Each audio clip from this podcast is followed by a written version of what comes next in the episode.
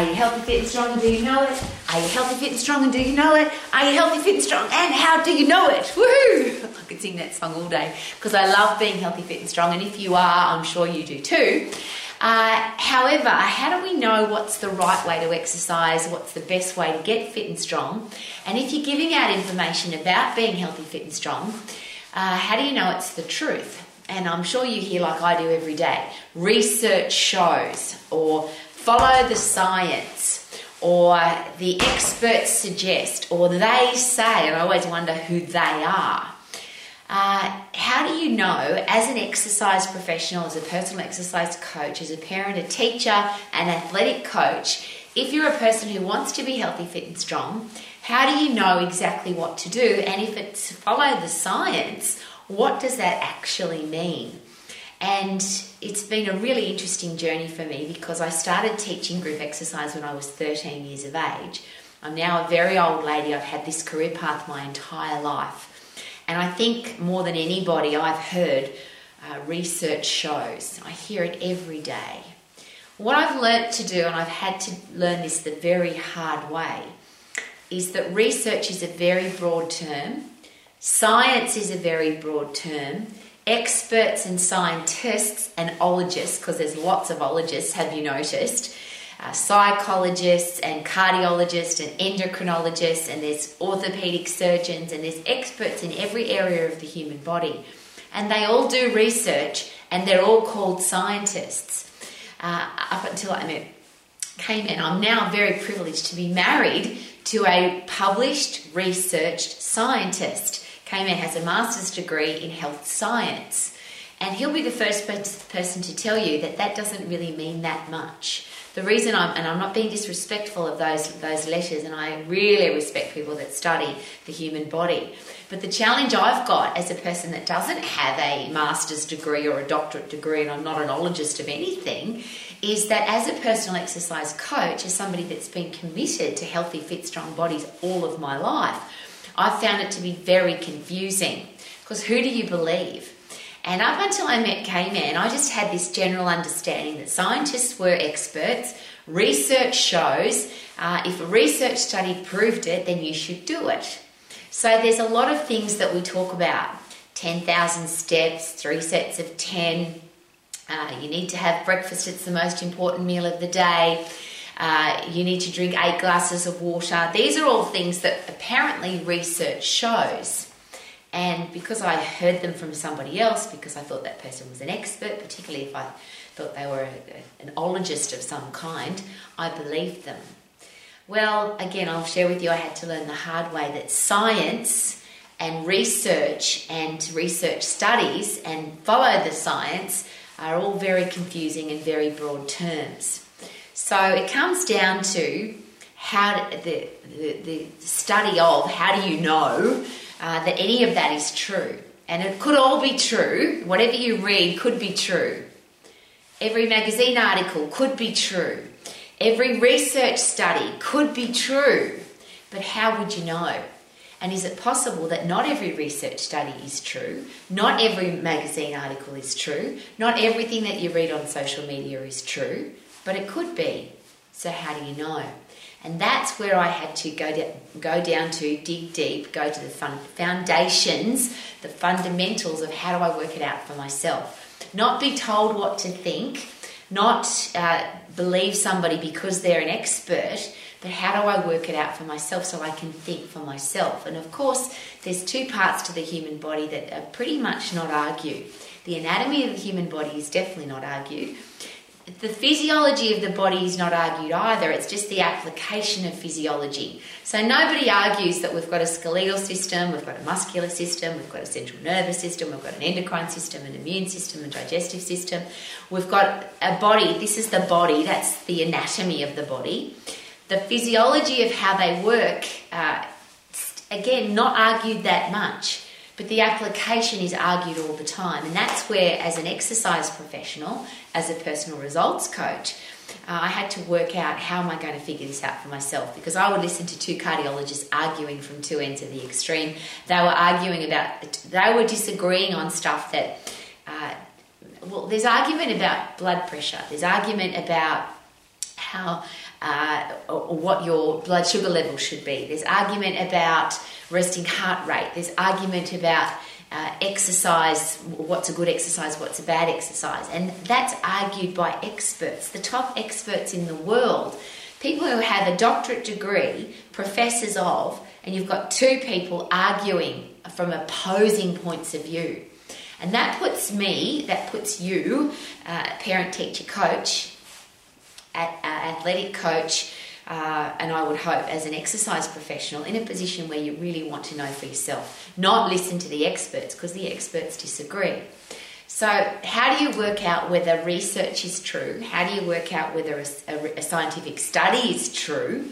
And when somebody says research shows, if you ever hear yourself saying that, research shows, have you read the study? And because you understand your anatomy and physiology, can you work it out for yourself? And that's a really interesting question. And that's the, the reason I'm asking with such passion and enthusiasm. Because if you understand your anatomy and physiology, you can actually uh, do an overview of a research study yourself. Now, the interesting thing is that since I've met K-Man, who is a published research scientist, and the reason I shared before that he thinks that, or he shares openly that that doesn't mean very much, is that most people that study something and they get a doctorate degree or a master's degree is a very specific area. Uh, and once they go outside their specific area, uh, they're now going into an area where they haven't done any research or study. And even in their own area, is it possible that people that go to university are influenced by their professors or their lecturers or the information that's been given to them? So this, what I'm about to share with you, makes everything really easy, and I feel very confident to share it with you because I speak it now at medical conferences, and I don't even have a, a high school education, let alone a, a, tertiary or medical education. But I have no challenge in any any of those situations, and I don't tell anybody anything, and I don't preach at anybody, and I would find it irresponsible and disrespectful to tell people what to do. All I'm asking very passionately is if you understand, if you learn and understand anatomy, if you learn and understand applied physiology, is it possible that you'd be able to work it out for yourself? So if somebody says research shows, could it be a really good idea to ask for the research, not just believe that such a study exists? Because what I found when I started asking people, could I please read that research study? That most people didn't even know where to find the study. They had heard from somebody else that a study had been done. Well, that's not good science, obviously. If somebody can give you a research study, is it possible that one study doesn't prove anything? And again, the experts will, the experts in research studies will tell you that you should never just take one study. Then you have to analyze the study. So let's say you do take one study. Who did the study? Why did they do the study? Who finance the study is always really interesting. What's the belief and philosophy of the person or people that did the study? Because it's possible that if you invest time into a research study, it's because you're trying to prove something. Could it be that you're trying to prove your own point? So once you do that with one study, then you have to look at all the studies in that area. A literature review is a really good idea. How many studies have been done on this particular topic? And then go and look at each one of those research studies. And one of the things I always find really interesting is people say that they know their anatomy and they know their physiology. But then I have a look at the methodology of the research study, the exercises that were chosen, uh, how many reps or sets were chosen, how many days a week were chosen, the subjects in the study, the people that they put into the study, and that's where the applied anatomy and physiology just loses all common sense and all logic. Because if you understand the, what the body's made of and how the body works, there are things that you wouldn't wouldn't do. There are exercises that you wouldn't do. And I always use this example. A lot of the exercises that are in research studies, a lot of the exercises, or most of the exercises that you find in gyms and personal training studios, if you put those same exercises into a warehouse onto a construction site, uh, into a workplace health and safety manual, they would be considered dangerous positions to put the body in. They would be considered dangerous ways to move the body. And if you gave those movements to uh, somebody on a, uh, on a construction site, in a workplace, in a warehouse, the, the company would get sued and the workplace health and safety officer would get fired. And yet, those same exercises turn up in research studies to try and prove a point. Well, the only reason I can ask so passionately, and I never tell, I ask very respectfully, why did you choose that exercise? Why did you choose that number of sets? Why did you choose that number of reps? And usually the answer is this, because that's what everybody else does. And I find that embarrassing. As an exercise professional, professional, meaning should I know my stuff?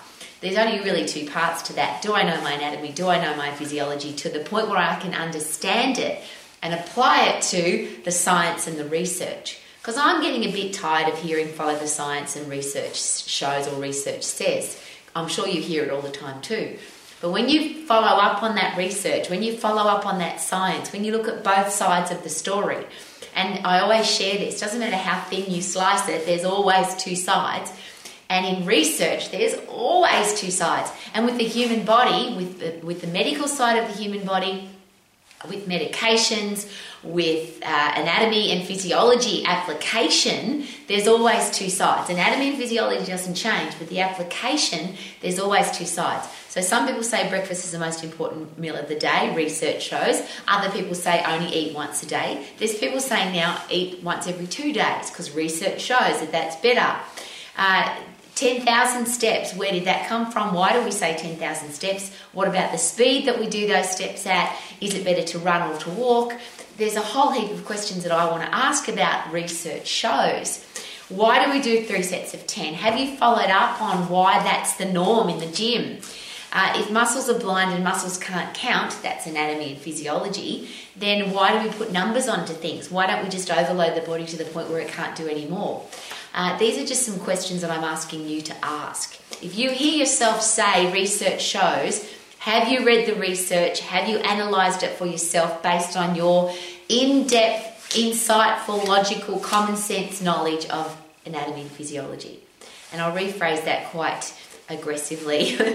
if you don't know your anatomy and physiology, if you don't understand how the human body works, do we have the right or would it be irresponsible to be delivering information and saying research shows? Or I'll go another step. If I say research shows and I haven't read that research, wouldn't that be lacking in integrity? Uh, all I would be doing would be repeating somebody else's opinion. And I think we've all become the experts in somebody else's opinion. And I share that because I definitely used to be. I used to share a big pile of information. I'd never read the research. I'd never, I didn't even know who the researcher was and why they did the study. I just repeated other people's information. I was a regurgitator, a vomiter of other people's information. And the reason I use the word vomit, it's very, I'm using that very specifically because that's rubbish coming out of your mouth. It's your body trying to get rid of stuff that it doesn't want anymore. And I think that that's how we should be treating information that's given to us by sources that we don't understand. So I don't want to be the expert, the exercise professional, the personal results coach, the human being that hasn't done my own research. And research is not Googling, and research is not YouTubing, and research is not Instagramming. Research is I know my anatomy, I know my physiology, and now I can analyze the research based on how the human body works. And if I don't know how the human body works, then how can I analyze a research study? So, very simple questions again. Have I read the research? Who did it and why? Who, the most important question for me is who financed that research and why? What point were they trying to prove? And then analyze the the methodology of the research study. So, the exercises that were used, the subjects that were in it, the reps and sets that were used, uh, the eating plans that were used, and if you can analyze all of that based on in depth understanding of anatomy and physiology, is it possible that, like me, you'll find that there are opposing opinions, there are opposing research studies, there's a whole stack of information out there that doesn't make any sense based on anatomy and physiology. Please be that exercise professional. Please be that coach. Please be that teacher. I don't want to give people crappy information. How about you? And I certainly don't want to be a vomiter of other people's opinions. I don't want to be the expert in somebody else's opinion. I want to know my stuff. How about you?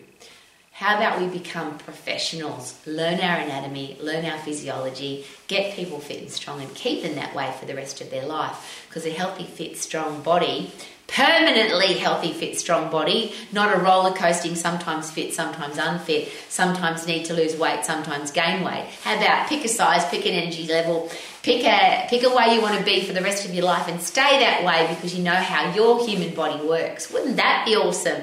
So you can sing like I do every day.